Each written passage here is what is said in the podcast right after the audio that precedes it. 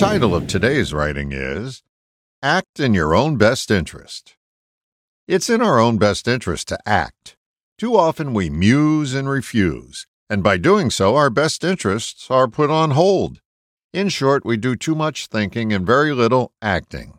That's a formula for inertia, the killer of our best interests. You may be familiar with the phrase, act in your own best interest. What you may not have noticed is the action verb act is the most useful word in that directive.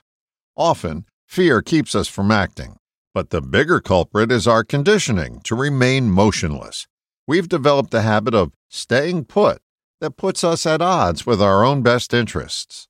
You can develop the habit to act, it just takes some practice.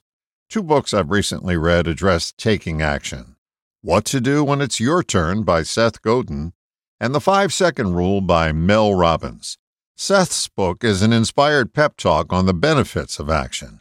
Mel's book offers a five second action plan for taking action.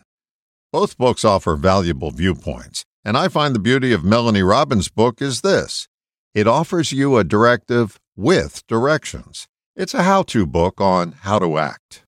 Final thought Your best interests are never served without serving up some action. Here's a starting point get out of bed and get out of your head. They're the beginning steps of an action plan that serves your own best interest. All the best, John.